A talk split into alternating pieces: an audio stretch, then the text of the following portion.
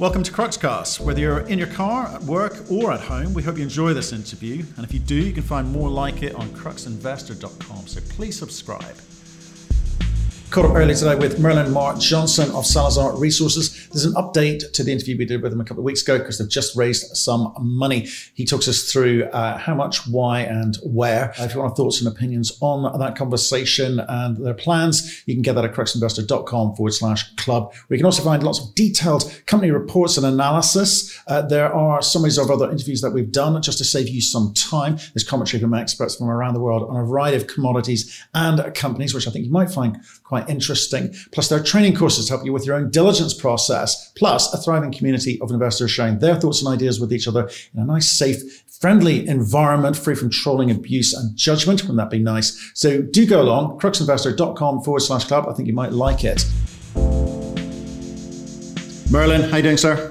Hello. Yes, good. Thanks. How are you? Not too bad. You were on a couple of weeks ago. Uh, this is kind of like part deux of the uh, Salazar interview, I suspect, because something came, uh, something happened yesterday. We saw it. We thought we'd uh, get an update because I think you were straining to tell me last time, but you couldn't.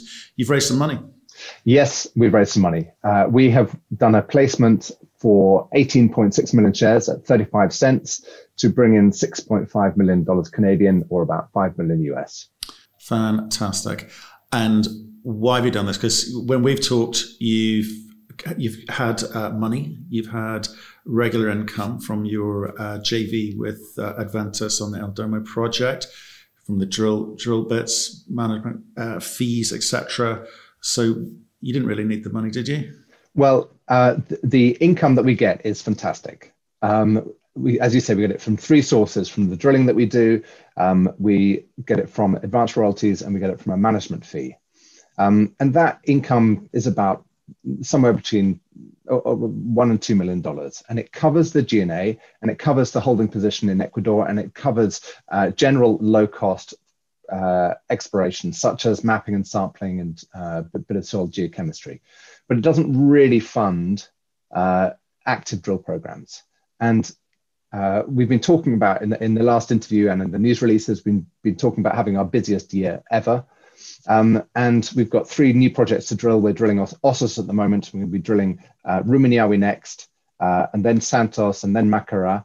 And um, we've needed we, we, it was going to it was going to be tight on the funds. Um, we've got about a million dollars, um, just under um, well, sorry, the the last published account figure from September was 2.4 million dollars Canadian. And if you as a general rule of thumb for exploration companies around the world, you can say that their drilling cost is around 250 to 300 dollars per meter in normal operating environments. Obviously, if you're in a, a much higher cost kind of helicopter um, fly-in, heli, heli-supported camp, it's or a very remote camp, it can be more than that. Uh, or if you're doing extremely deep drilling, it can be more than that. But for regular, easy exploration, you can budget about $250 per meter all in.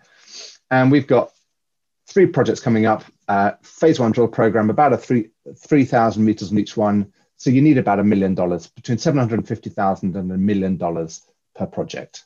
Um, and we've got one ongoing, three coming in, and just made sense to be able to accelerate our program uh, and be absolutely secure on the funding side with doing that capital top up. Right. Okay. So you, it sounds like you're allocating that equitably. So that says to me you're not quite sure who the hero project is, or the, the flagship project is.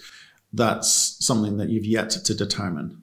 Yeah, and I've been saying that consistently for uh, for a while now. Uh, we want to do the phase one drilling on all of our projects so that we can work out, as you say, which one is the flagship and which ones would be suitable for partnership and which one would be suitable for us to keep, because we absolutely want to keep one um, 100% so that we can do a resource drill up because that's really where the value growth comes um, for exploration stocks when you do an uh, go from an exploration target through to a um, first phase resource.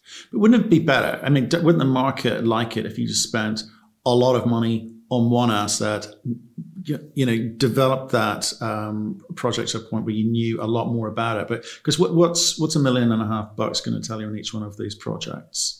Oh, uh, you can make a discovery on a on a on a small program. You can also work out which ones are going to uh, have the scale and the grade to really take it forward. So you also don't want to do a farm out on a project that you don't really properly understand. So before you go into a partnership deal on a license area, for example, you want to really have drilled it so that you understand what the geology is so that you can um, negotiate farm out terms on the from a position of um, the best knowledge that you've got. And equally, uh, on a 3,000 meter drill program, uh, you can get uh, you can, you can make a, you can, of course, you can make a discovery. Um, sometimes the, the, the, true discovery hole can come later in the phase, but you can absolutely work out which project's going to need the next phase, kind of phase two, a bigger drill program to drill it out.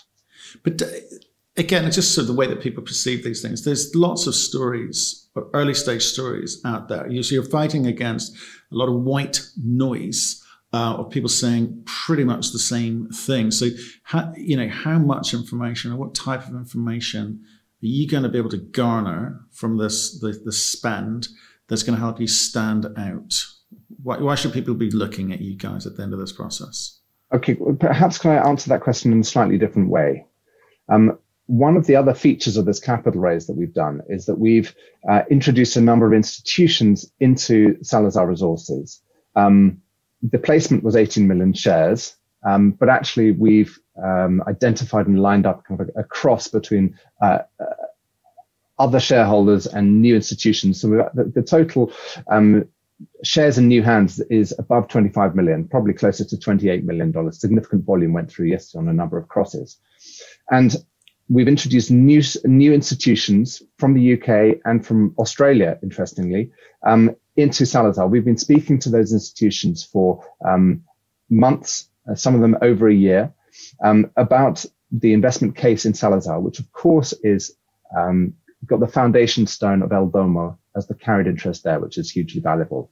But equally, uh, it's the it's the um, geological potential and the ability of our team to unlock that geological potential in Ecuador.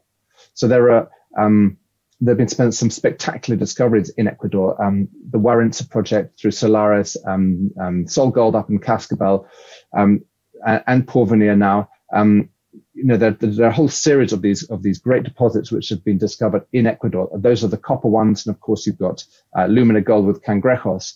And so, if you actually want to find large scale projects anywhere in the world, sitting at surface with good grade and scale, one of the places you want to go to is Ecuador.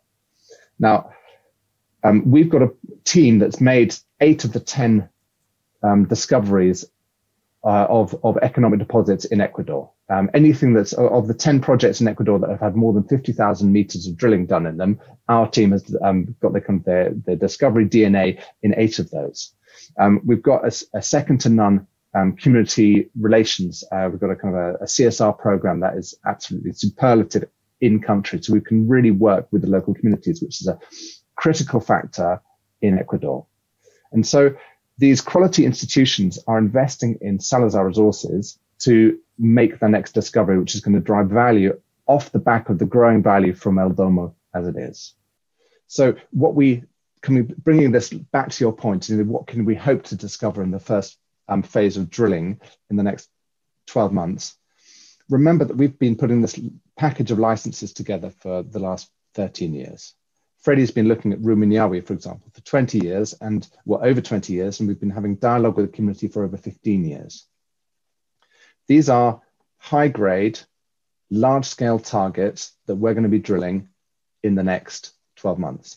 In a sense, it doesn't really matter whether we um, define a resource or, you know the the, the actual um, how far we get in the next 12 months is not so critical as to, as working out which one of the three or the four license areas that we have is going to be our flagship project and you can absolutely do that with a first phase drilling program sorry that's a massively long answer but i hope it gets closer to um, what you're looking for. Well, well it, it, does because the next question was going to be around, you know, what, what, what were the debates internally with the board as to how you go about allocating uh, capital and how in the best way so that the market reacts. I mean, you've had a good response last year. We went from sort of 15 cents to over 30 cents, you know, 35 at one point, um, and which is great.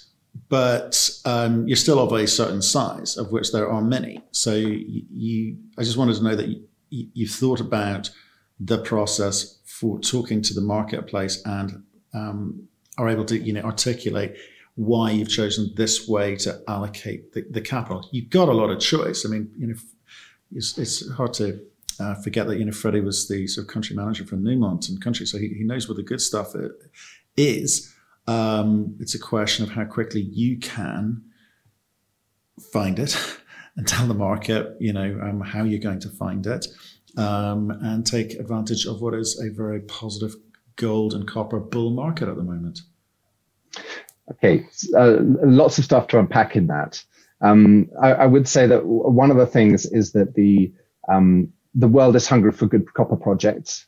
Um, uh, the CEO of BHP uh, in January or February last year um, put out a statement saying that they were going to be uh, shrinking the the coal and the petroleum division and moving towards the the copper and the nickel divisions. And actually, if you look at their um, the makeup of their various divisions, it's much easier for them to grow in copper than it is in nickel. Um, uh, Mark Bristow, the CEO of uh, Barrick, uh, said that he's going to be focusing on copper gold projects as well. And um, if you look at where the big copper gold projects are, they are in Ecuador. And in fact, BHP is already in uh, Ecuador. And um, the team at Barrick, I'm sure, are looking at Ecuador as well. But it's not just those two. You know, right across the board, uh, one of the key assets to define uh, one of the key targets would be major copper gold projects. So we're absolutely in that wheelhouse of where the, the industry is going. Um, gold prices are well supported. Um, copper prices, everyone is talking about a shortage of supply. And so, um, absolutely, that is the strategy to make a big discovery there. Um, talking about how we actually kind of grow value, you were saying that we've had this um, increase in value from 15 cents to 30 cents and now 35 cents. Um, if you actually look at our market capitalization in US dollar terms, uh, we're at about $35 million at the moment. Now, as El Domo advances towards completing the feasibility study and getting the mine permit, we can see that that discount to NPV being um, shrunk and that value marching from $35 million towards 50 and then beyond. Um, we think a fair value is much closer to $100 million than it is to $50 million. But gradually over the next 12 months, we expect that to be reflected in the share price as we get that gradual improvement. Now, what will be the kicker on top of that will be will come from the 100% held exploration portfolio that we are now able to drill and drill quickly. And so I think that is the kind of the key investment case. You know, why should we invest in Salazar today? It's because the underlying story is growing in value. And now we've got the, the drill rigs lined up for first Rumiñahui, which is a copper gold target right on the trend with Cascabel and Yurimaguas. And then we're going into Santos, which is just east of Cangrejos. And we've got 2,200 um, hectares there with porphyries and breccias. And then it moves, then the rigs move down to Macará, where we're just over the border from the huge and rich Tambogrande VMS deposits. Um, so lots going on, lots of value drivers in that.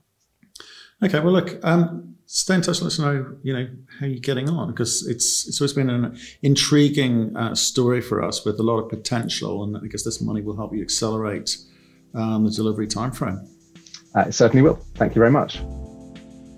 Thank you for listening. If you've enjoyed the interview, why not subscribe to Cruxcast? or our website, cruxinvestor.com, and of course our YouTube channel, Crux Investor. Plus, you can catch us most days on Twitter and LinkedIn. We really love getting your feedback, so please keep it coming, and we'll speak to you again soon.